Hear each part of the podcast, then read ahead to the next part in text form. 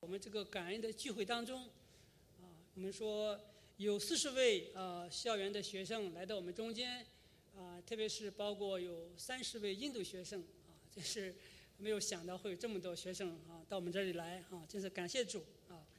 那我们也是感恩的是，十一月二十七号，我们全教会有十位弟兄姊妹啊受洗归入主的名下，归入神的教会。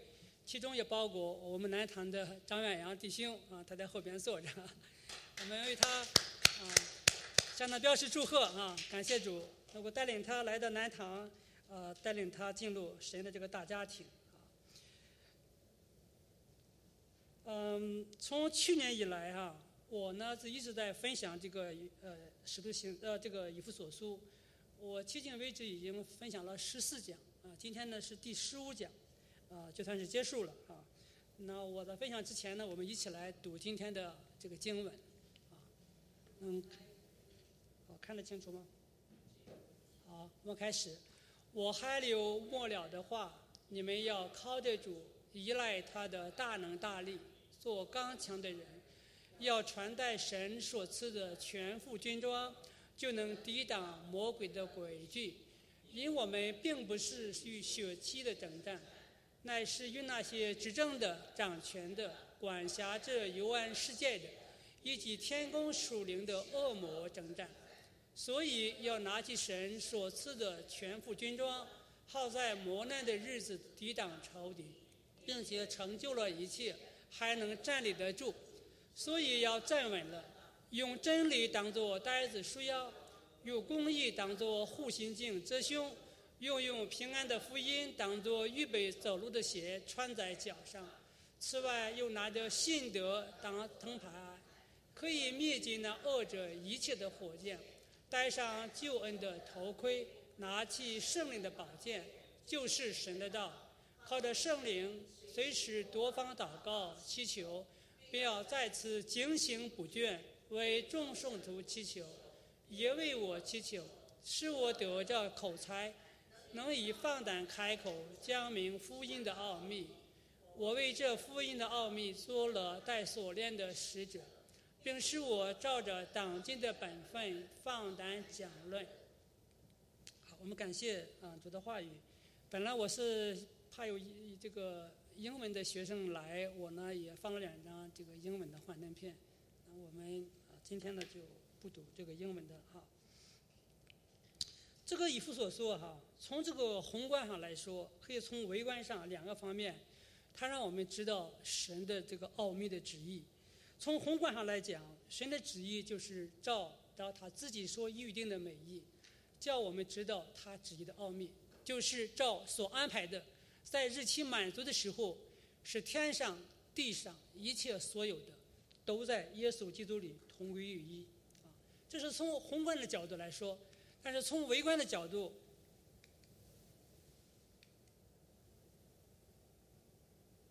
从微观的角度，就是说，神的奥秘就是这个福音的奥秘，就是使外邦人在耶稣基督里啊，借着福音得以同为后嗣、同为一体啊，同盟应许。那这是从宏观和微观来看神的这个奥秘。那我们说，神创造的这个世界原本就是让神和人啊。同在的一个世界，那亚当夏娃因为在伊甸园里边犯罪啊，违背神的指令，被神赶出了伊甸园啊。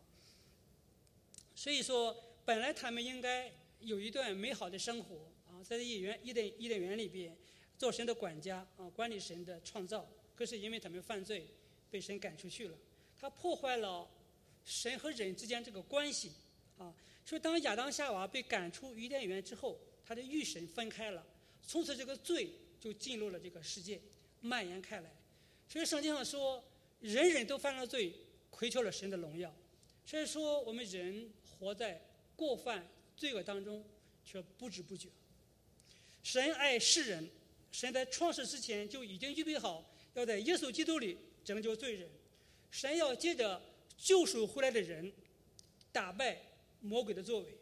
因为救赎回来的人，他们可以甘心情愿的来顺服神，啊。只有今天每一位啊，在耶稣基督里的弟兄姊妹，我们都面临着一场属灵的征战。那这场征战将持续到耶稣基督再来的时候才能结束。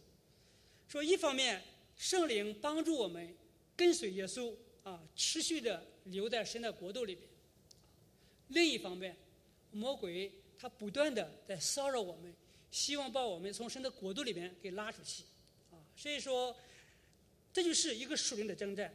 在以弗所说的二章一到三节，这里讲到了有三个方面啊，这个三种势力要把我们拉回去啊。第一种就是今世的风俗啊，今世的风俗。那这就是说，这是世界。那还有一种呢，是空中掌权者的首领，就是在悖逆之子心中运行的邪灵，它指的是魔鬼。那还有一种呢，就是我们肉体的私欲。所以说，世界、魔鬼和我们肉体的私欲或者肉体这三种力量，啊，这三种力量，它按圣经的观点来说是等同的。在影响到今天我们每一个在主内的儿女，说这三种三种力量，它拧成一股绳子，知道吗？在骚扰着我们，在破坏着我们和神的关系，啊，所以说这个属灵的征战是非常的实际的、非常的现实的一件事情啊。那我看到一些资料，说魔鬼的势力在七个领域里边啊，非常的猖狂。第一个是在异教徒的这个世界里边。啊，你们知道这个很多的异教徒，对不对？第二个呢是在商业的领域，第三个是在政治的领域，啊，第四个就是犯罪的那种行为，还有是在神秘主义那个领域里边，啊，还有就是在这个我们人的疾病这个领域，那还有一个是在道德领域，这个是七大领域，啊，这个魔鬼的势力是在兴风作浪，啊，所以说今天我们在主内的儿女。啊神给我们在耶稣基督里边，啊，给了我们救恩，给了我们一个征战的能力，啊，他要使我们在教会里边，啊，在家里边，在职场里边，啊，活出神一种新的生命来，能够站立得住，能够站立得稳，啊。说这样说，魔鬼来，无非是偷窃、杀害、毁坏我们基督徒的生命。说魔鬼是想方设法拦阻人进入神的国，啊，进入神的教会，他又想方设法把人。从神的国度里边给拉出去，说今天基督徒啊，说面临的这个征战是非常的严峻的。那刚才我们读的这个经文里边，就是保罗在这段经文里边，从一个大的一个框架的一个角度，他告诉我们怎么能够赢得这个属灵的征战啊。所以说，从宏观上来说，从刚才我们读的经文里边，我们说有三个方面：第一个就是在主里边要做一个刚强的人。第二个方面就是要穿上神所赐的全副军装，第三个方面就是要靠不断的祷告祈求。那今天呢，我想给大家分享第一点，就是在主里边做刚强的人。大家你就注意到我的幻灯片都已经越来越，我做了一些修修改，就是越来越适应这个，呃，有这个英一说英文的弟兄姊妹来到我们中间啊，他可以看得懂。在以弗所说的六章十节啊，那使徒说：“他说我还有末了的话，你们要靠着主，依赖他的大能大力，做刚强的人。”那使徒在这个以弗所说的最后这一段经文里边，他要教导我们啊，靠着主，依赖他的大能大力，做刚强的人。我们说靠着主刚强，就不是靠着我们自己刚强，对不对啊？哎为主征战的勇士，你必须活在主里边，你必须依赖他的大能大力，你才能得胜。啊，在两千年之前，神的儿子，耶稣基督降世为人，他为要除掉人的罪，除灭魔鬼的作为。那他是一个得胜的一个君王，得胜的主。说这为什么啊？使徒让我们要依靠他。那我们来看一下耶稣基督啊，他曾经如何打败的魔鬼啊。第一个是在他出生的时候，他成为肉身，由他的啊母啊童女的母玛利亚所生，他肉身的母亲。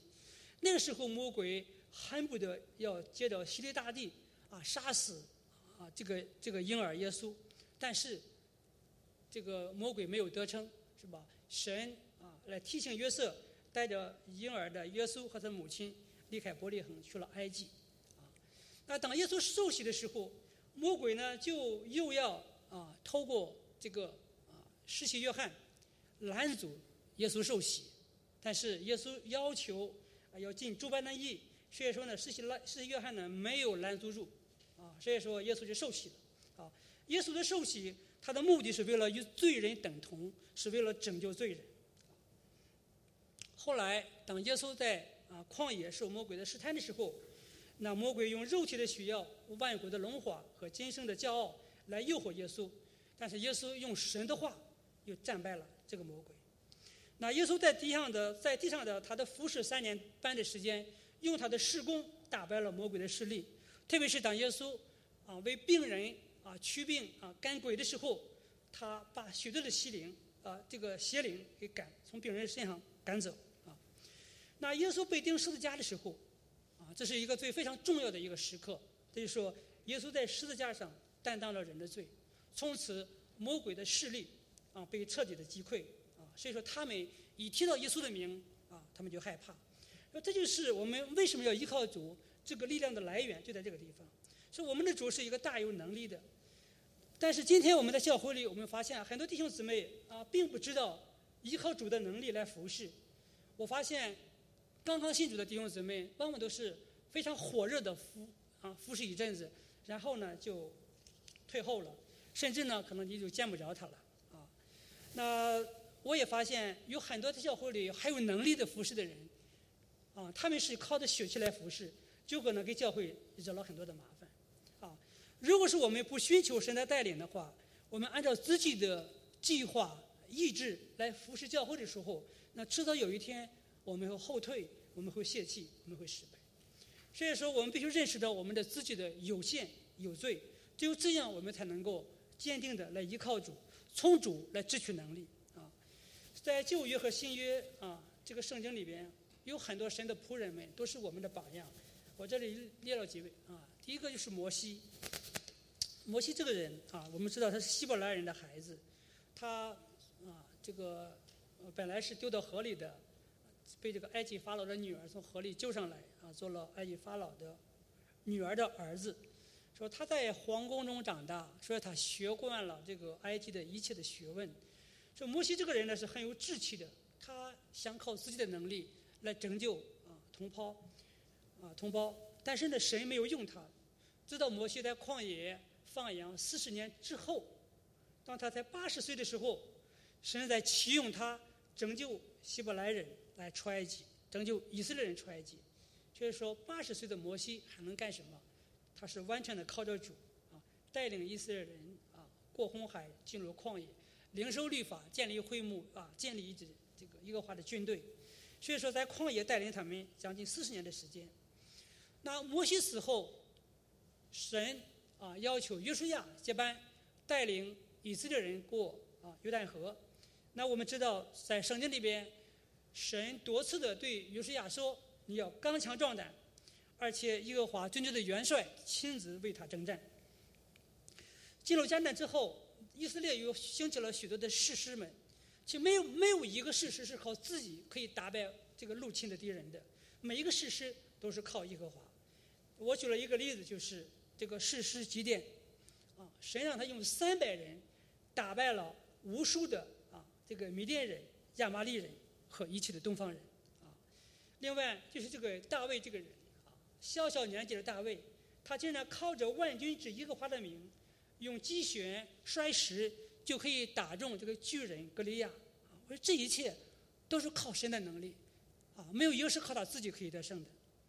那使徒保罗在他的书信当中，常常的鼓励同工，啊，你要啊这个呃要刚强壮胆，比方说。在哥林多前书的十六章的十三节，师徒师徒要求哥林多教会的人他说：“你们务要警醒，在正道上站立得稳，要做大丈夫，要刚强。”在哥林多后书的十二章十节，使徒说：“我为自己的缘故，就以软弱、凌辱、极难、逼迫、困苦为可喜乐的，因我什么时候软弱，什么时候就刚强了。”在提摩太后书，使徒也是鼓励这个胆怯的提摩太。他说：“因为神赐给我们不是胆怯的心，乃是刚强仁爱、坚守的心。”啊，他继续说：“他说我儿啊，提摩太，你要在耶稣基督的恩典上刚强起来。”使徒保罗是带着神的能力来服侍的，啊，他从亚洲到欧洲向外邦人传福音、建立教会、训练领袖，他是不是一个软弱的人？他是一个非常刚强的人，但是他是靠着主给他的能力来刚强起来的。我以我个人为例啊，我可以分享一点我个人的体会哈，在过去的两年，其实我在南唐的服饰也遇到了很多的挑战，哈，咱们是比较清楚一点。这个是弟兄姊妹都不了解哈，其实从母堂、南堂弟兄姊妹都是很爱主的，啊，都是非常爱主的，但是因为大家对这个教会转型的认识有不同，所以说呢，也是给我的带领呢造成了一些搅扰、一些困难，啊，如果是教会。上下通信支持转型的话，那我相信今天南唐的形势比现在还要好啊。那我是一个从外面来的传道人，那在这个教会里边呢，也没有根基，也没有人脉。我站在这个讲台上能讲到，也是多亏了詹姆斯和弟兄姊妹你们的支持啊。如果是没有你们支持的话，没有主给我这个能力的话，我我也得也站不住的啊。带领教会转型本来就是很不容易的事情。那现在我们要做跨文化宣教，就更难，难度更大。这个，嗯，有时候我呢就把南唐跨文化宣教的这个事情呢，跟这个神学院那几位老师呢，就是跟他们聊一聊。他们听了以后，他们就感到很惊讶。：“你怎么你怎么能做跨文化宣教呢？”啊，他们讲咱们不是都做同族人的工作吗？说他们感到吃惊。可是主的心意就是这样，他就带领我们南唐现在走到了这个地步啊，所以说就是要走上了跨文化宣教这个道路。那我选的就是顺服主的这个带领，像使徒说的，要靠着主，依赖他的大能大力，做刚强的人。今天南唐作为母堂跨文化宣教的平台正在形成啊，但是我们南唐现有的力量不足以完成神的托付啊。说稍微大一点的聚会，我们需要从母堂里请弟兄姊妹来支援我们啊，所以这是我们我们的一个现状。所以说南唐需要更多的向主委身的弟兄姊妹。啊，并且依赖主的能力，不是依靠自己的能力，这是我跟弟兄姊妹分享的第一大点，啊，要靠主做一个刚强的人。我们来看第二大点，就是要穿戴神的全副军装。啊，使徒第一次做监呢，是在罗马，啊，当时有罗马的兵丁来监督他，甚至他和罗马的兵丁呢是手腕用一个链子，啊，他的手腕和一个罗马兵的手。这个一个手腕呢给连起来了，它叫锁链连到一起。这为什么保罗老说那个做锁链的被锁链困锁的那个使者啊，就是指的这个意思。那保罗看到他眼前这个罗马的士兵那一身的盔甲，他就想着这个这个这个罗马的士兵，他如果能在战场上打赢，他他自身盔甲是很重要的。他想到了基督徒，如果基督徒赢得属灵的征战，也应当有一身的盔甲。那么这身盔甲是什么呢？那就是基督徒的生命。神把一个生命赐给了我们基督徒。说当保罗穿着说你要穿戴，你要拿起神所赐的全副军装的时候，我们很多人不明白保罗在讲什么。保罗讲的意思就是你拿起来，你穿上，就是你把神给你的那一切展现出来，你活出神给你那个新的生命来，你就可以打赢这场属灵的征战。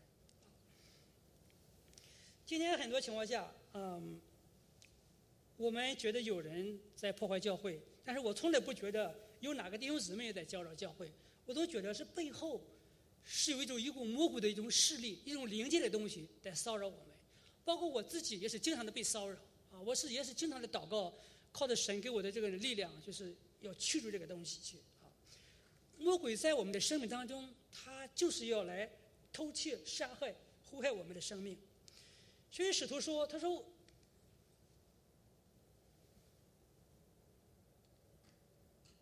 啊，所以使徒说，他说我们并不是与血气的征战，乃是与那些执政的、掌权的、管辖着游安世界的，以及天空属灵的恶魔征战。在保罗的自自己经文里边，他把灵界的所有的力量都给你，都给你这个啊，这个点出来了啊。有四大力量，执政的是 ruler。”掌权的是 authority，管辖着游安世界的啊，就是那种，那那种那种那种那那这个也叫 Lord 啊，他那一种邪恶的一那个头吧，leader 吧，你可以叫他 leader。还有就是这个 evil，这个这个 force，在这个空中啊，这个属灵期的这个恶魔，这这四种力量非常的厉害的哈。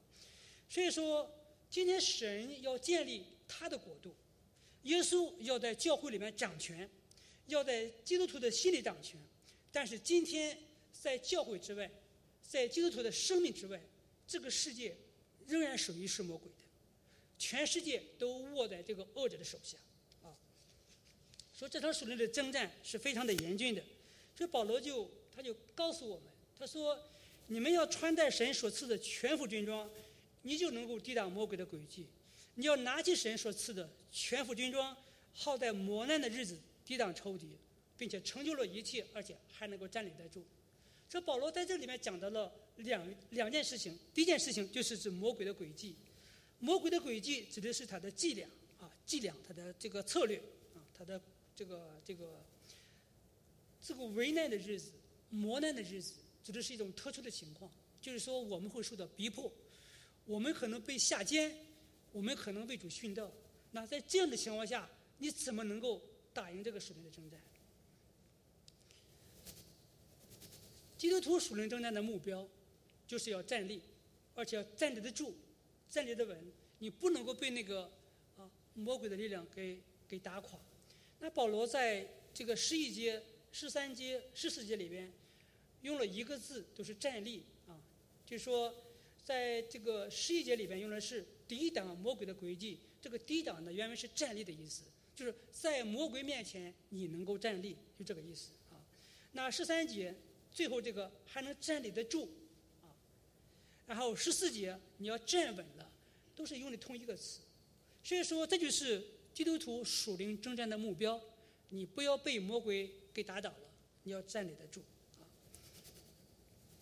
当保罗谈到这个神所赐的全副军装的时候，他讲到了啊六个方面，六个方面。第一个就是真理，啊，第二个是公义，第三个就是平安的福音，第四个是信德，第五个是救恩，第六个是圣灵的宝剑。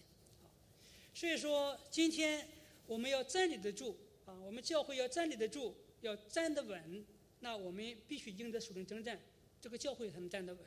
那我们基督徒，你要站立得住，站得稳，你才能赢得属灵的征战。否则的话，你看现现在很多教会关门了，对不对？教会为什么关门啊？就是被魔鬼给打败了，对不对？很多基督徒为什么跌倒了？就是被魔鬼给打败了。所以我们今天来好好的来思想。那保罗讲的真理、公义啊，平安的福音、信德、救恩、圣灵，它到底什么意思？啊那首先我们看，他说你要用真理当做带子束腰。束腰是什么意思呢？你束腰就是说你做工作、你赛跑、你你去打仗，这是之前的一个必要的一个准备。所以束腰是一个准备。可是什么是真理呢？这个真理在以弗所书里面出现了六次。那有时候呢是指神的真理。有的时候呢，基督的真理，或者说，可是呢，有的时候呢，讲的是啊，你要用爱心说诚实话，你要有活出良善，啊，这个公益、良善、诚实，啊，或者说啊，你要嗯，做一个啊，不要撒谎，你要啊，这个言言语哈，你要诚实啊，等等。就是说，当我们用的神的时候，它指的福音的真理；当它用到我们人的时候，它指的是我们要活出这个真理来。啊就是你，你那要不要撒谎，你要说诚实话。那在这个地方，这个这个诚实，这个真理，这个意思是指的是内心要诚实啊，truth in the part 啊，这是内心诚实。就是说，正像这个腰带能够使人在行动上可以自由啊，真理，你内心的诚实也能够使我们自己诚实的面对自己，面对人事，面对神。如果一个人缺乏诚实的时候，我们就会很容易。被魔鬼打败，啊，所以说内心诚实的人是非常重要的一点。第二点就是用公义当做护心镜遮胸。这里的公义也不是因信称义的那个义，不是指的是神赦免我们的那个公义。我们说神是喜悦公义的，是凭公义行事的。公义和公平是神宝座的根基。所以保罗让我们说。用公义当做护心镜师兄的时候，他说：做基督徒，你要活出神给你的公义来，你要活出神的公义来，你用公义的外在行为抵挡魔鬼的骚扰。啊，你可以想象一个人，如果这个人是不公不不义的人，他能够抵挡魔鬼吗？他是不可能抵挡魔鬼的。第三个是用平安的福音当做预备走路的鞋穿在脚上。这句话的直译就是用平安福音的准备穿在脚上。原文里面根本没有“鞋”这个字啊，只是提到脚啊，用平安的福音预备好穿在脚上。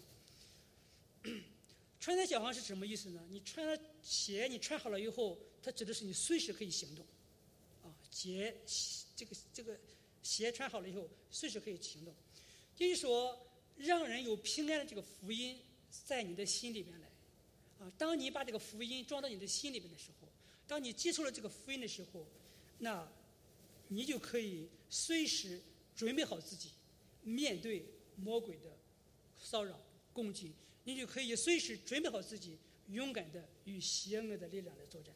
所以这就是这个平安的福音这个目的。所以今天我们很多基督徒，你们都有这个体会。你接受了福音以后，你心里有一种稳妥，你不再惧怕。为什么？因为福音有种能力，是你能够面对这个这个环境里面来的各样的一种骚扰。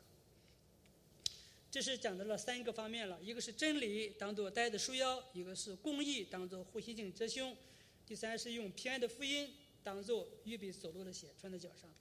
我们再来看，拿着信德当做藤牌啊。信的可以灭尽那恶者一切的火箭。藤牌是什么东西呢？藤牌是一种，呃，就像门哈，就是那个门呢，这个门形的啊，很大的一个东西。你看那个罗马士兵，那两个人如果背对背，他把那个他把那个藤牌竖到前面，把两个人就给给围起来了。说你外来的这个这个箭你射不着他。说他是这这个藤牌在你前面遮着你的话，大半身子就被他遮住了。说这是一个很大的一个很大面积的一种啊一种这个一一种保护保护物啊。说这个藤牌呢，保罗说这个藤牌就是信心。信心是什么呢？信心就是我们要信靠，我们要神和信靠耶稣基督的这个全能。当我们信靠神的时候，当我们信靠基督的全能的时候，那些恶者来的一切的火箭都可以灭尽。这个恶者的火箭是什么东西呢？比方说，你可能受到言语的攻击，你可能收到一些污秽的东西进入你的视频里边、手机、电脑，啊，你可能有些自私的东西，你可能有些疑惑，啊，你可能恐惧或者胆怯、失望，这些东西就像火箭一样，随时都可以来刺激你。但是你如果是信靠神的时候，你信靠基督的时候，那这些东西都可能被给挡住。说保罗在这给我讲到，你要用信德当做藤牌，它给你保护你大半个身子，保护你很大的一部分。呃，第四个啊，就是第五个是戴上救恩的头盔，头盔是吧？戴上救恩的头盔。我们说救恩是神赐予我们的，今天我们每一个人都已经得到了神的救恩，但是我们的救恩啊啊，我们的救恩是非常的可靠的，是稳妥的啊。当耶稣基督再来的时候，我们就完全脱离罪的辖制，得到完全的救恩，得到那个终极的救恩。说今天我们在这个世上活着，魔鬼经常的来控告我们。他说：“哎，你有可能没有救恩呢？你看你做的这件事情多么不好啊！你肯定是没有得救的人。”说魔鬼经常的来骚扰我们。你弟兄姊妹，你要坚信，你今天你得到的救恩是稳妥的，是可靠的，是有保障的。你就要坚定，你相信神，依靠神。你这个救恩不会失去的，所以说戴上救恩的头盔，就是在保护我们自己这个属灵这个生命，不至于被魔鬼给夺去。另外讲到了，就是拿着圣灵的宝剑，圣灵的宝剑，他说就是神的道。这句话什么意思呢？有人说，当然有很多解经书也在说，这个圣灵的宝剑，以前的宝剑嘛，就是一种。进攻性的一个东西啊，可以可以出击的，但是呢，这这节经文里面讲到的这个宝剑，保罗怕有人理解错了，他要加了一个同位语，他就说这是神的道，圣灵的宝剑，这是神的道啊。他怕我们理解错了啊。所以说，圣经里面常常用刀剑来形容言语，比方说在九月里边啊，说恶人的话像利刃一样伤人。那圣经里面也常用神的道啊，就像神的道像手中的宝剑一样，能够抛开事物，辨明真伪。比方说在啊。希伯来书四章十二节说：“神的道是活泼的，是有功效的，比一切良人的剑更快，甚至魂与灵、骨节与骨髓都能刺入抛开，连心中的思念和主意都能够辨明。”就说神的话语有这个剑的功能，可以打开一个人的心啊，让人能够知道自己你是一个什么样的光景啊。当主耶稣面对魔鬼的试探的时候。他是用神的话来抵挡魔鬼，所以说我们就看到神的道是我们基督徒的也是一个防御性的一个武器。当你受到一些啊攻击的时候，你用神的话来辨别是非啊，特别是今天异端那么猖狂，你怎么辨别异端呢？你怎么知道它是异端呢？你必须熟悉神的话。如果你不熟悉神的话的话，你对异端你也搞不明白啊。前段时间我们说这个。嗯，这个摩门教啊，这个汉林刚来的时候，大家一提到摩门教，大家好搞不清楚摩门教和基督教有什么区别啊？你问一个人，你还真的说不出来。所以说呢，好多弟兄姊妹上网查的，知道哦，摩门教是怎么回事情，基督教是怎么回事情，需要读神的话语，你才能清楚啊。所以我可以总结一下啊，就是说，如果是今天我们能够活出诚实的内在的品格。有公益的行为，用和平的福音预备好自己，随时行动，持守神给我们的信心，坚定我们的救恩，并且熟练应用神的话，你就可以识破魔鬼的诡计，并且在魔鬼攻击你的时候，你能够站立得住，站立得稳。神建立教会，神也毁灭教会。啊，前者神建立教会是神的心意，神毁灭教会是认为教会。没有活在神的心意当中，所以说教会需要警钟长鸣。今天有很多教会关门啊，据说美国关了很多教会，在这个疫情期间啊，主要是因为这些教会没有活在神的心意里面，败给了魔鬼。我们正道福音神学院这个刘富刘富礼院长，他讲到属灵的征战的时候，他特别强调这个圣洁的生活啊。如果一个人你没有一个圣洁的生活，你很容易被魔鬼给打败。打败。所以说，神的儿女，你要经常的在神面前要认罪悔改，清理心里边那些垃圾啊，不给魔鬼上当的这个机会啊，不给魔鬼上钩的机会啊。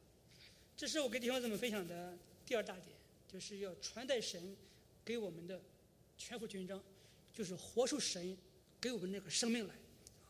所以在魔鬼在这样的一个新生命面前，他没有办法，拿你没办法。那第三个方面就是要靠着圣灵来祷告，靠着圣灵祷告祈求。那刚才我们分享了，就是使徒的教导啊，要传代神所赐的全副军装，要活出神啊赐予我们的新生命。那这对于我们识破魔鬼的诡计，抵挡啊魔鬼的这个作为，啊成就一切。站立得住，站立得稳，非常重要。但是，如果你只有新的生命，你没有祷告的生活，这是不行的。这个道理，我相信弟兄们都明白。任何的征战，如果你没有祷告，你一定会失败的。啊，主耶稣在地上服侍的时候，他始终把祷告放在最重要的位置。实际上说，天未亮，耶稣起来到旷野去祷告。耶稣为拣选门徒上山祷告，整夜祷告神。在耶稣行了无饼二鱼的神迹之后，他特别的辞别门徒上山去祷告。他祈求神让门徒明白无饼二鱼的神迹的目的是什么，让他们明白耶稣是谁。耶稣在克西马尼园为了上十字架代替替我们的罪去死，他三次向父神祷告。而且呢，流出了血汗，啊，所以说最后耶稣顺服神的心意，啊，上了十字架，替我们这些人去死。那我们说，使徒保罗他是一个祷告的人，啊使徒保罗在以弗所书里边两次为以弗所的圣徒们祷告。第一次是在一章的十九节到二十节，他说他向我们啊求父神让圣徒们知道，他向我们这信的人所显的能力是何等的浩大，就是照他在基督身上所运行的大能大力，是他从死里复活，叫他在天上坐在自己的右边。远超过一切执政掌权的等等。那在三章十六节，保罗也是继续的为以弗所的圣徒们祷告，说：“求他按照他丰盛的荣耀，借着他的灵，使你们心里的力量刚强起来。”啊，弟兄姊妹，你看到了没有？就是说，从使徒的眼这个眼光来看，你这个基督徒的生命，你无论多么好，你如果不祷告是不行的。说使徒在这个。以无所书的最后这一段经文里边，他就告诉我们祷告的重要，他就教导我们说，靠着圣灵要随时多方祷告祈求，并要在此警醒不倦，为众圣徒祈求。这句话什么意思呢？就是说，对每一个祷告、每一个祈求，要在圣灵里边祷告。啊，你的祷告，你如果离开了圣灵的话，一个祷告是无效的啊。而且呢，你要警醒不倦。不要，不要觉得这个事情说一次，你觉得可能神已经听见了，就不要再说了，那是不行的。说你要神如果还没有垂听，没还没有没有这个这个帮助你，你要持续不断的祷告，对不对？你要持续不断的祷告，非常重要的。下面我给大家讲讲几个例子，非常重要的。这个持续不断的祷告太重要了，你知道吗？啊，保罗说。他说：“不仅你们自己要祷告，你们还要给众圣徒祷告。我今天在这个世界上，说我们不要只关心我们自己的需要，在这个世界上，很多基督徒在打属灵的征战，很多人受逼迫，很多人为了主作奸，我们都需要为他们祷告。啊，这个做一个带头者是神所喜悦的。你看保罗说，你们要特别的要为我祷告。他说，让我得着口才，可以放胆开口讲明福音的奥秘，啊，让我按照。”啊，神给我的这个本分，放胆的讲论。所以保罗他也需要祷告，这么伟大的使徒，他也需要使这个圣徒们给他祷告。所以说弟兄姊妹，建立祷告的生活，怎么强调都不过分，太重要了。如果没有祷告，我们不能够进入神的心意。我们个人的生活、家庭的和睦、教会的这个复兴，都需要在神面前祷告，求神来帮助我们。我给大家讲一个例子啊。这个例子呢，可能你们以前你们都听说过了啊，就是这个纽约的布鲁克林教会的牧师啊，辛杰米啊，他有一本书叫《疾风烈火》，其中他讲了一段是为他女儿祷告的经历啊。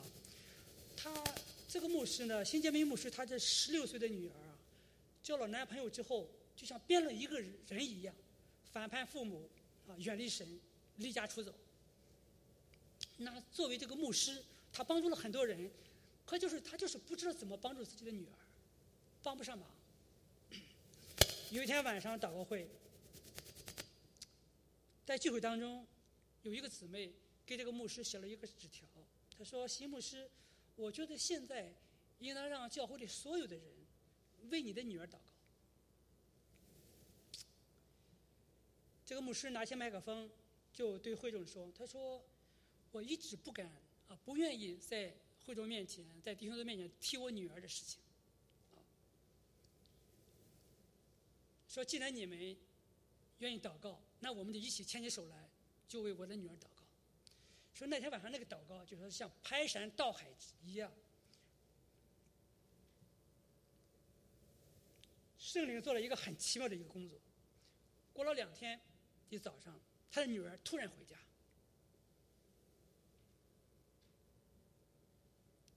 他回家之后，跪在地板上，他流泪，流泪认罪。他说：“他说爸爸，我得罪了上帝，也得罪了你。”然后就是父母俩拥抱欢迎他回家。然后他就惊奇的问他爸爸他说礼拜二晚上到底是谁在给我祷告？